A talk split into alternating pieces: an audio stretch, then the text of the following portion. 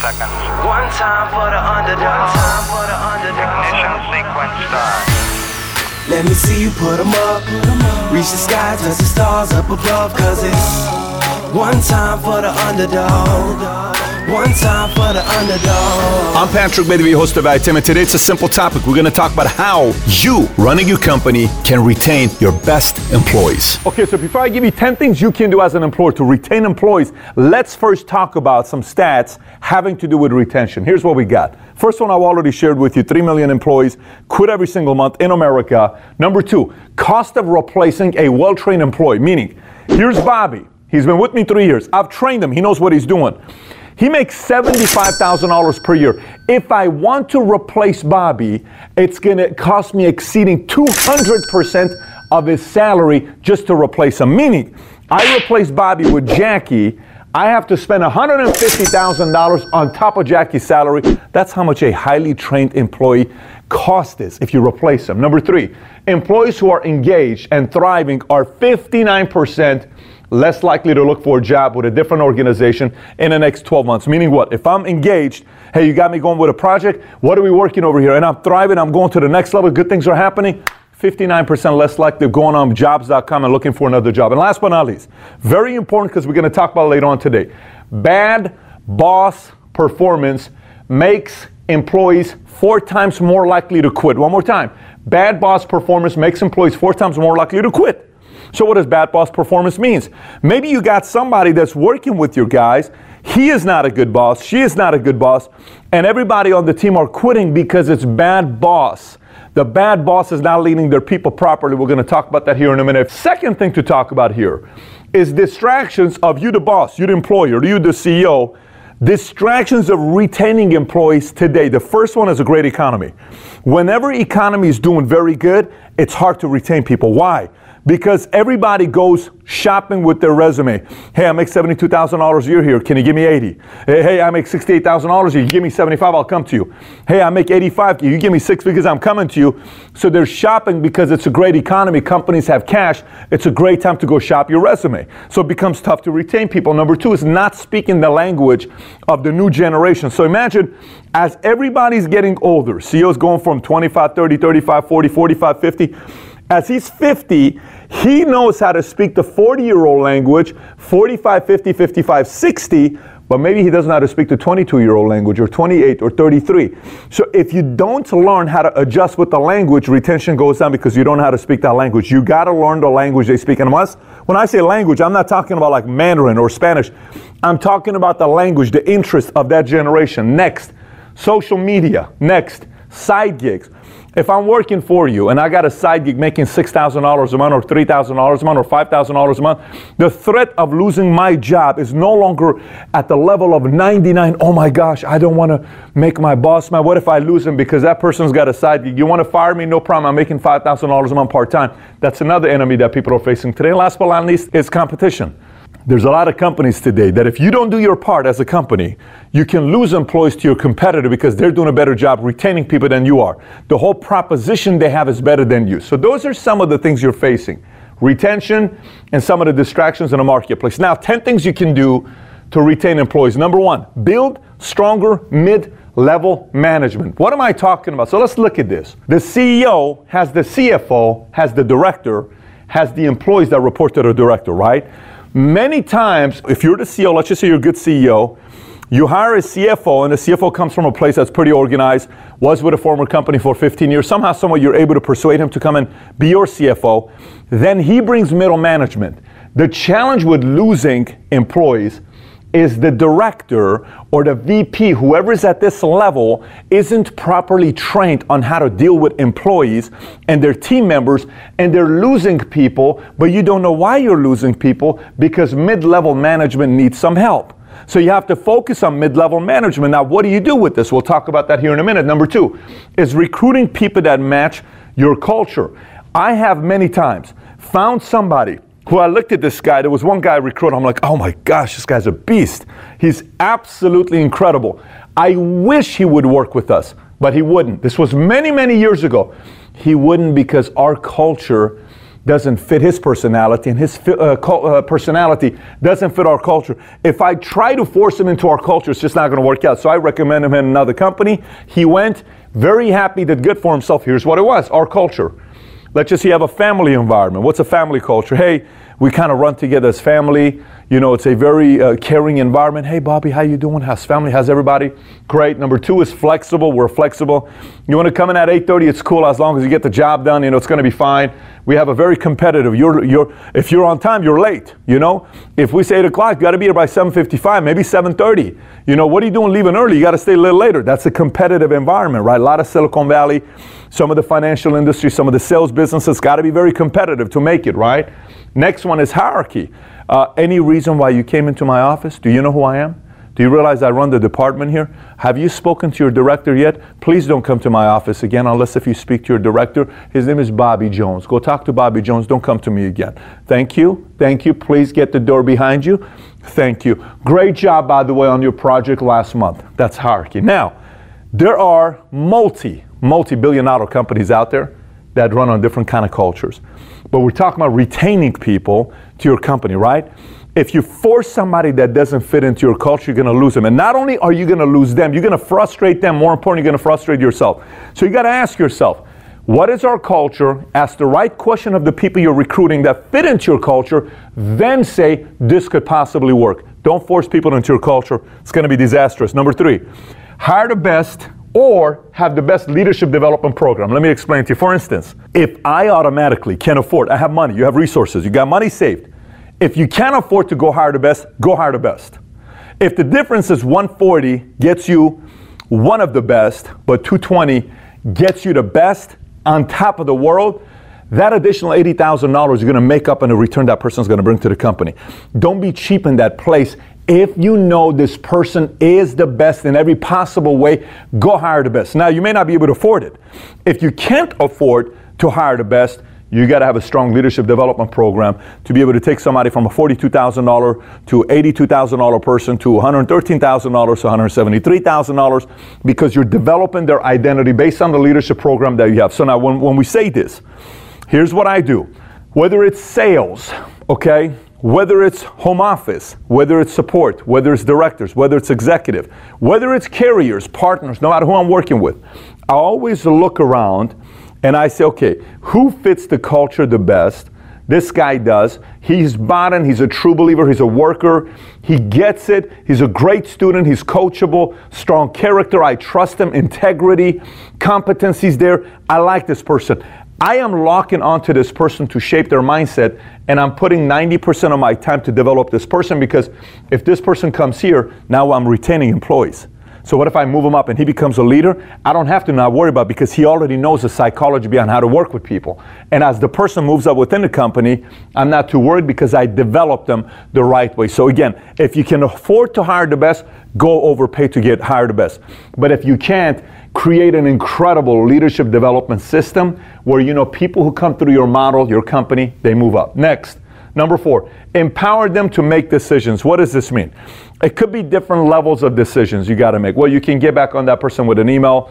If somebody asks a question on this level, you can just get back to them. You don't need my approval. You know, if it comes down to money, you're a director, you can spend up to ten thousand dollars. We're just needing a signature, but it's you. If it's a one hundred thousand dollars C F O, you can do it yourself. If it's a half a million dollar, the C E O can make the decision himself, not needing the board. And anything above the half a million dollars, board makes the decision. It's a five million dollar investment. We need the board's approval. If it's a fifty million dollar investment, we need the board's approval. But find a way to empower them for decisions where employees are sitting there saying, I'm not just having somebody hover over me twenty-four seven where I feel like I can't do anything. Give them the flexibility and empower them to make some decisions. They will feel more ownership, and the fact that you trust them, they move up, they do better. Number five, match qualities needed based on department, meaning I've hired people and I've put them in a certain department where I watch them and I say, man, this is not going to work out with the quality this person has. He's too aggressive, way too aggressive. The, the department you're a part of is customer service. Hi, thank you for calling, you know, such and such. How may I help you? oh, I, that, that's no problem, Mister Jones. I'm here to help you out. So can you share with me this information, please? I totally understand your frustration. I apologize about that. I, I'd be more than happy to help you out. Can you tell me a little bit more about this part? Are you on the website? Do you have the phone with you? Great. Look, jo- Mister Jones, I'm here to help you out, right? Very accommodating. What a great personality, right? Now imagine you put your type A personalities to do customer service. Yes, uh, what's up, Mister Jones? How you doing? Yeah, yeah. Oh, okay, yeah, okay, cut them off, cut them off, cut them off. Yeah, okay, I mean, what's the big deal? Everybody has problems nowadays with customer service. Well, why? Yeah, I, I mean, I get it, but, and then boom. I said, oh, whoa, whoa, whoa, whoa, whoa, whoa, whoa, buddy. It's a different strength. You may be competitive. You got to work in a different department, but you got to be behind the scenes. Many times I'll go to a restaurant and I'll tell Mario, I say, that guy, hostess, not a hostess. That guy needs to be behind the scenes. You can't be in the front touching customers. He's a terrible hostess. You ever met hostess that are like this? Yes, what's your name? What time's your, res- did you have a reservation? Okay, hang on. Uh, seven p.m.? Okay, hang on. We'll get to you in a minute. That That's not a hostess. But that person can be better in a different place. That person cannot be the first person shaking hands, right? So you got to make sure you're positioning people with qualities that match the departments. And if it doesn't match, you got to let them go. But matching the department. Number six, ask who they want to be. Today, on a conference call I'm doing, one of my guys asked me a question saying, how do you get the most out of people? I said, what do you mean? Tell me more. So he starts telling me, well, I can't get a certain group of people in my uh, office to get excited. What do I do to get them excited? I said, let me ask you a question. He says, what's that? I said, where do you want to be by next September twenty twenty at our annual convention at M G M Grand Arena? We do this once a year. The last one we did, we had President Bush and Kobe Bryant there, Jordan Peterson, all these guys. Next one's going to be M G M Grand Arena. Where do you want to be by then? And he says, well, I'd like to be at such and such place. His wife is also on the phone. I said, okay, uh, what, what level would you like to be? What, what, what would you like to be recognized for? What are some things you'd like to experience for yourself? And then he starts asking, saying all this stuff. I said, what, what things will you reward your, yourself with if you reach those milestones? What selfish ways are you going to reward yourself? And he started talking. He got excited. And then at the end, five minutes of me going through these questions with him, I said, do you remember what question you asked me? He says, no, what was the question? I said, you asked me a question, how to get your people to move and how you can motivate them. I said, do you realize what I just did to you is what you got to do to your people? He says, I never thought about it that way. I said, how do you feel right now? You feel excited? He said, man, I'm so excited. I said, you got to go out and do the same thing with the folks you're working with, which means what? A very basic question. Hey, Bobby, look, who do you want to be here? What do you want to do? Tell me. You want to be here? You want to be here? You want to be here? I can see you being here, but if you want to be here, you got to do X, Y, Z. You know what, Pat? I really want to be here. Well, great. If you do, these are some of the areas you got to work on. You're good in this, but you got some work you got to do here, and you're not as consistent in these four areas. But if you want to go, you got to show me these things, okay? And if you do the following things, we can consider moving into this place. Great. But I asked the question based on what? Who do they want to be? You want to move your people and retain? Ask your people regularly. Who do they want to be? I will tell you, so many bosses don't ask their people who they want to be. They keep losing people because people are just trying to do what pleases them. At the end of it, you got to ask them, who do you want to be? Next, clear set of qualities, values, and principles that the company values. Meaning, here's what we value as a company. And we talk about in the hiring interview. These are the things we stand for. Do you like it? I do. Great. Do you like it? No. No problem. All the best to you. But rather than forcing, we now attract people who value our values and principles. And the way we get the people that value our values and principles is by talking about it. And when you talk about it, you'll know in an interview, somebody says, oh my gosh, that's very important to me. Or you see somebody that goes like this. Yep, no, this is not going to work. Maybe needing to go to a different place, right? And that's totally fine. But I can't force you into our culture. Next, number eight. Strong training program. Remember earlier when I said building a strong mid-level management, and at the bottom here we talked about the fact that hire the best, if not have a strong leadership program. So these two go with the strong training program. So for me, one of our guys right now, uh, she's the chief reputation officer. I sent her to Harvard. She's in Harvard while I'm making this video. She's in Harvard. We spent fifteen thousand dollars to send her to Harvard, but no problem. She's going to Harvard. We just gave her a promotion. We're excited about her going over there. Why? Because I'm trying to get her to see a complete different scope of things, by having all these different case studies she goes through, and she comes back constantly being developed. We send a few of our guys to Wharton Business School. We send our guys to Adobe that has its one week or four day course. We'll spend a few thousand dollars and send our guys there because we're in the game of constant development. We spent a few thousand dollars the other day, had all of our directors go through a two day program that's about becoming better on how to deal, work with people, and it showed how to communicate with talkers, doers, all these different personalities, approaches, how to hold them accountable, how to excite them, how to get the most out of them. We invest in these things regularly, and then people come back and come out of it, right? And then there's monthly accountability on how to develop these leaders. This is all more on investing into your training program. This is an area sometimes people wing it, companies wing it, and then they wonder, why do I keep losing people? Why do I have some such a weak mid-management, middle management? Because you don't invest into a lot of your training. This, this you have to be very detailed and, and strategic about it. You can't just wing it. Go read this book. Go read that book. You can't just wing it. You got to be specific about it. Next, constantly emphasize re. See, sometimes when I work with leaders, we have life going on. I got three kids. I'm married. I got family. Issues happens, right? We had a tornado that hit just yesterday, right? Weather's not good. Craziness. Building comes down. You know, we have a, a, a lose a couple agents. Somebody passes away over here. We have issues with a certain vendor, a partner, a carrier, all of these things. And if you're not too careful, you will be beat up so much where you're kind of like, oh my gosh, oh, it's another day to come to work. Oh my God, I'm just beat. Oh, what else do I have to do? In those moments, you got to figure out a way to re, re. This entire game is re, to retain, re-energize, retain, restate the vision, recast where we're going, rekindle the relationship that had a fallen out. It's re. Everything is re-remind, re-remind, re-remind over and over and over and over again. And then eventually, guess who else is doing that? Your C F O, your directors. They're in the game of re as well. Right? Great parents reinforce. Great leaders reinforce. Hey guys, come here. Like yesterday, Patriots. I'm looking at the E S P N early this morning. The fact that their team is already shutting down uh, New York Jets, and Bill Belichick is sitting there talking to the defense. Game is over with. What are you doing? But he's reinforcing because he knows they're seven and oh. They're going to go into the playoffs. He's trying to get, because they have the best defense so far for the year. He's reinforcing the defense. What are you doing? That's why he's who he is. Bill Belichick. Hey guys, here's what we got. Everybody's watching and what he's doing. That's why people follow a guy like that. And that's why he's got so many Super Bowls. Because he's in the re game. Leadership is all about re. Constantly. Without getting tired, burned out. Oh my God, stamina. I'm not in the mood today. You don't have the responsibility of being in the mood or not. Because you chose to be a leader. The moment you choose to be a leader, you lose that privilege of, hey, you know, I'm also going to go out there and be upset about everything that's going on with the company. Recipe for losing a lot of people. You got to stay level-headed. If you got to find a way to go out there and release and do your own release, whatever that may be, do it. But make sure you don't do it around your people where you have a blow-up and you lose a couple employees. And last but not least, transparency of challenges. Every Monday morning, we'll have a huddle here. And we'll get up. Here's where we were at last week. Wasn't a good week. You know, here's what we're at so far for the month. Last month, we did better than this month. We got to kind of get some things together.